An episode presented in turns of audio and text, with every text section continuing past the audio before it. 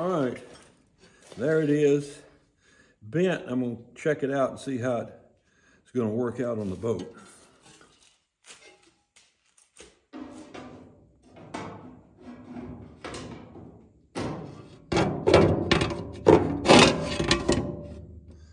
All right, there you can see it. I need to bend a little bit more, about a half inch, both of them in, and uh, that ought to do it. Who is the whore in the book of Revelation? Well, it's pretty easy to determine it. There's a significant number, about 25 different measures by which we can determine who she is. So let's get into the subject right away. We have here before us this painting that I did some years ago of the book of Revelation. It's actually, the original was a lot larger than this, but we had it re- reduced down to uh, a poster size, and then this banner here, which is you can hang it outdoors and it lasts for years. This is the book of Revelation from beginning to end right here. This is the seven sealed book right here from this point to this point. This is a picture of what's taking place. This is the biblical description of what's taking place. This is on the earth. This is under the earth at the same time. And this is in the heavens. And this is after the tribulation, the 2,000 year millennial reign, and the great white throne judgment, the earth destroyed, a new earth created, and it's painted up here and illustrated down here. So, what we're talking about is painted right here, Revelation chapter 17. You've got a seven headed beast, and a whore rides the back of the beast. And we're going to find out who that whore is because it's central to the book of Revelation, book of Daniel, central to Bible teaching. So let's open the scripture of truth. We're, now, by the way, we're, we're using one version here. We're using the uh, one that's based on the oldest and best manuscripts, the one that's most accurate to all the original text, the one that is actually based on 95% of all the original manuscripts, maybe as much as 98%. We're not messing with any of those marginal translations in modern times, like, well, like all of them. So this is the scripture of truth we're opening. Another parable spake he unto them, The kingdom of heaven is like unto leaven, which a woman took and hid in three measures of meal till the whole was leavened. In the Bible, in prophetic symbolic language, woman is a derogatory negative term. Now, bride is not, but woman used here and in other places is a reference to a false religious system. The kingdom of heaven is like unto leaven. So it's the kingdom of heaven again. That's not our subject, but this this is the kingdom of heaven, not the kingdom of God. Is like a woman which took and hid three measures of meal. Now we know that the church, the body of Christ, is the bread, the meal, till the whole was leavened. And we know from Scripture that leaven in a prophetic or symbolic context is always used to represent corruption. You place leaven in bread, and it eventually makes the whole thing corrupted, makes it rise. So, which which I like. I like leavened bread, and hid in three measures of meal till the whole was leavened. So here's a prophecy that the kingdom of heaven is going to suffer from leavening, from false doctrine, and that it's going to eventually affect the entire kingdom of heaven and the entire system. So we're going to see that here in Scripture now. Now, this is Revelation chapter 2. The angel of the church in Thyatira write these things, saith the Son of God, who hath his eyes like unto a flame of fire, and his feet as fine brass. I know thy works, and charity, this is the church, and service, and faith, and thy patience, and thy works, says it twice. And the last, that's works, to be more than the first. So here's a church that's just full of all those good things. And he said that the last is better than the first. In other words, you picked up on your works and expanded them here in the end. Now, that's very commendable, right? He said, Nevertheless, I have a few things against thee. So, writing to the church, Jesus said, I have something against you. All this good stuff, but I have something against you. Because thou sufferest that woman, Jezebel, to teach, which called herself a prophetess, to teach and to seduce my servants to commit fornication and to eat things sacrificed unto idols. Whoa, that sounds bad. So this woman that calls herself a prophetess, church there, was seducing, teaching, and seducing servants. So it was through teaching, through Bible teaching, through doctrine. She was teaching the servants of God. So that's that's God's people. She was teaching God's people to commit fornication and to eat things sacrificed to idols. Now that's some symbolic language. We'll, see that in the text. And I gave her space to repent of her fornication. by the way, I'll say, tell you now that fornication is spiritual fornication. It's used throughout the Old Testament whenever Israel would go out with other gods uh, or, or satanic activity. That was called committing adultery because they spiritually went out on their husband God. I gave her space to repent of her fornication. She repented not. Behold, I'll cast her, and her into a bed with them that commit adultery, and with her into great tribulation. So he threatens this church with ending up in the great tribulation, except to repent of their deeds, and I'll kill her children. So this church he speaks of, this this woman teaching the servants to commit spiritual fornication, has children, has uh, offsprings like uh, the Lutheran Church, like the uh, Orthodox Church, like uh, the uh, uh, Baptist Church in some cases, Methodist, all these little offsprings of the whore shall know that I am he which searcheth the reins and hearts, and I'll bring unto every one of you according to your works. But unto you I say, unto the rest of Thyatira, as many as have not this doctrine.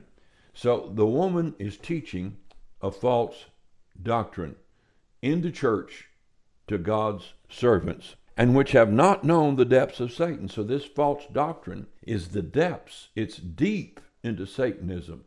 It's it is the lowest form of evil. And as they speak, so it's speaking uh, false doctrine, I'll put upon you no other burden, but that which you've already hold fast till I come. In other words, he says, uh, you're in a pretty tough situation here, uh, being in a church with a woman teaching false doctrine. But hold on to what you got. I'm not going to put any other burden on you because it's pretty difficult where you are. He that overcometh and keepeth my works unto the end, to him will I give power over the nations. Now, power over the nations, does that fit into the church? If you endured unto the end, would you get power over the nations? You're going to be a president or a king or a czar? No, but it does the kingdom of heaven during the millennial reign of Christ. And he shall rule them with a rod of iron. That's Christ, rule them with a rod of iron. As the vessels of a potter shall they be broken into shivers as I received of my Father, and I'll give him the morning star. So he's talking about Jesus Christ ruling the nations during the millennial with a rod of iron. He's going to take a rod of iron and beat them in pieces till, uh, like a potter does a bad piece of pottery, he pulverizes it till it makes powder, and then he puts water in it and makes a new piece of pottery. And I'll give him the morning star. He that hath an ear, let him hear what the Spirit saith unto the churches. So clearly, this is directed to the churches. This is not to someone in the world that's evil. This is the church itself with this false doctrine, this Jezebel called a whore, teaching and seducing God's servants. Who is this? And I said unto them, The waters which thou sawest, where the whore sitteth. Now, we're leaving out a lot, obviously, for sake of time. The waters which thou sawest, where the whore sitteth, that was an imagery he gave. And we have that painted over here, if you look right here. This is the this is the woman riding the beast, and you can see right here this one coming up out of the sea. Okay, let's go back to our text. The waters which thou sawest where the horse sitteth are peoples, multitudes, nations, and tongues. What? So this woman, this church, encompasses many peoples, multitudes, nations, and tongues. That's a lot of people. And ten horns which thou sawest upon the beast, these, that's the woman riding the beast, which we have in the picture there. These shall hate the whore. Now we know who those ten, those are ten nations that shall arise. We're told that, given that interpretation. So this whore, this false church, is going to align herself with 10 nations out of which is going to arise the Antichrist. And she's going to assist the Antichrist. We talked about that last time. Look here on the chart. We've got uh, this beast here, but we have another one right here. This beast rises up, which is the whore, represents the church, the false church.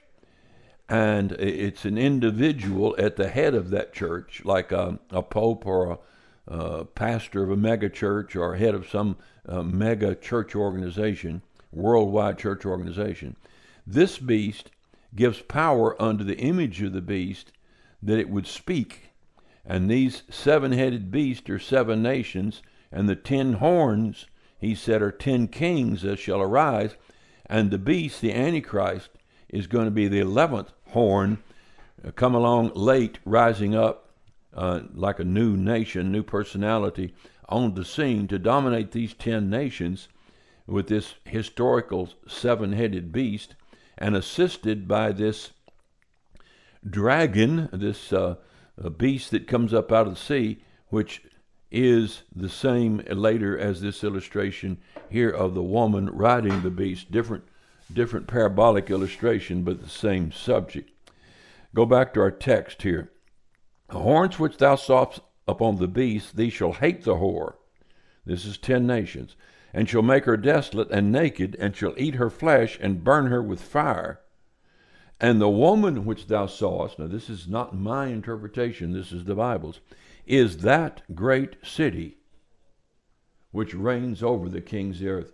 So the woman is a city. A city that historically has dominated, reigned over the kings of the earth, many nations, many people, many tongues. So, where would you find a Christian religious institution that is ruled and reigned over the kings of the earth, teaches a false doctrine, has a golden cup in her hand, whose color is scarlet, who sits on seven hills, which is satanic doctrine, but it has Christians in it, some of them. So I've given you some bulletin points here now in my book on Revelation, which I have here, this, this chart here. On the book on Revelation, I have uh, like 25 of these listed. Here's a few of them. So it's addressed to the churches. The church is full of charity and good works. It's taught by a woman, a false prophet. Uh, she is international. She is a city. She reigns over the kings of the earth. The issue is false doctrine that is deeply satanic. They commit spiritual fornication. She was she has children who will die with her. The churches will realize their fatal error, will go into tribulation. They're believers in the midst of this church. They're told to hold the truth till he comes. Overcomers will be given power over the nations when he comes. They'll rule the nations with a rod of iron. So Click that button and subscribe if you think that this would be beneficial for other people. Now, I have past videos, lots of them on this subject. Got one on the Antichrist you can look at. We may deal with that again in the future. Got a book on the Antichrist, in fact, and uh, who is the Antichrist. It goes into detail on that. So, this little book on Revelation right here, along with a chart like the one you see on the wall behind me, uh, in this size right here, is available that you can get for study. It out where you can see it. And uh, the color is brighter on this one than the one on the wall because it's printed on photo quality paper. There you go. So keep that hung on the wall as you study the book of Revelation. It's got the scripture references on it, and then the book that follows up with it has commentary on it. Good study guide. All right, that's uh, all I've got for today.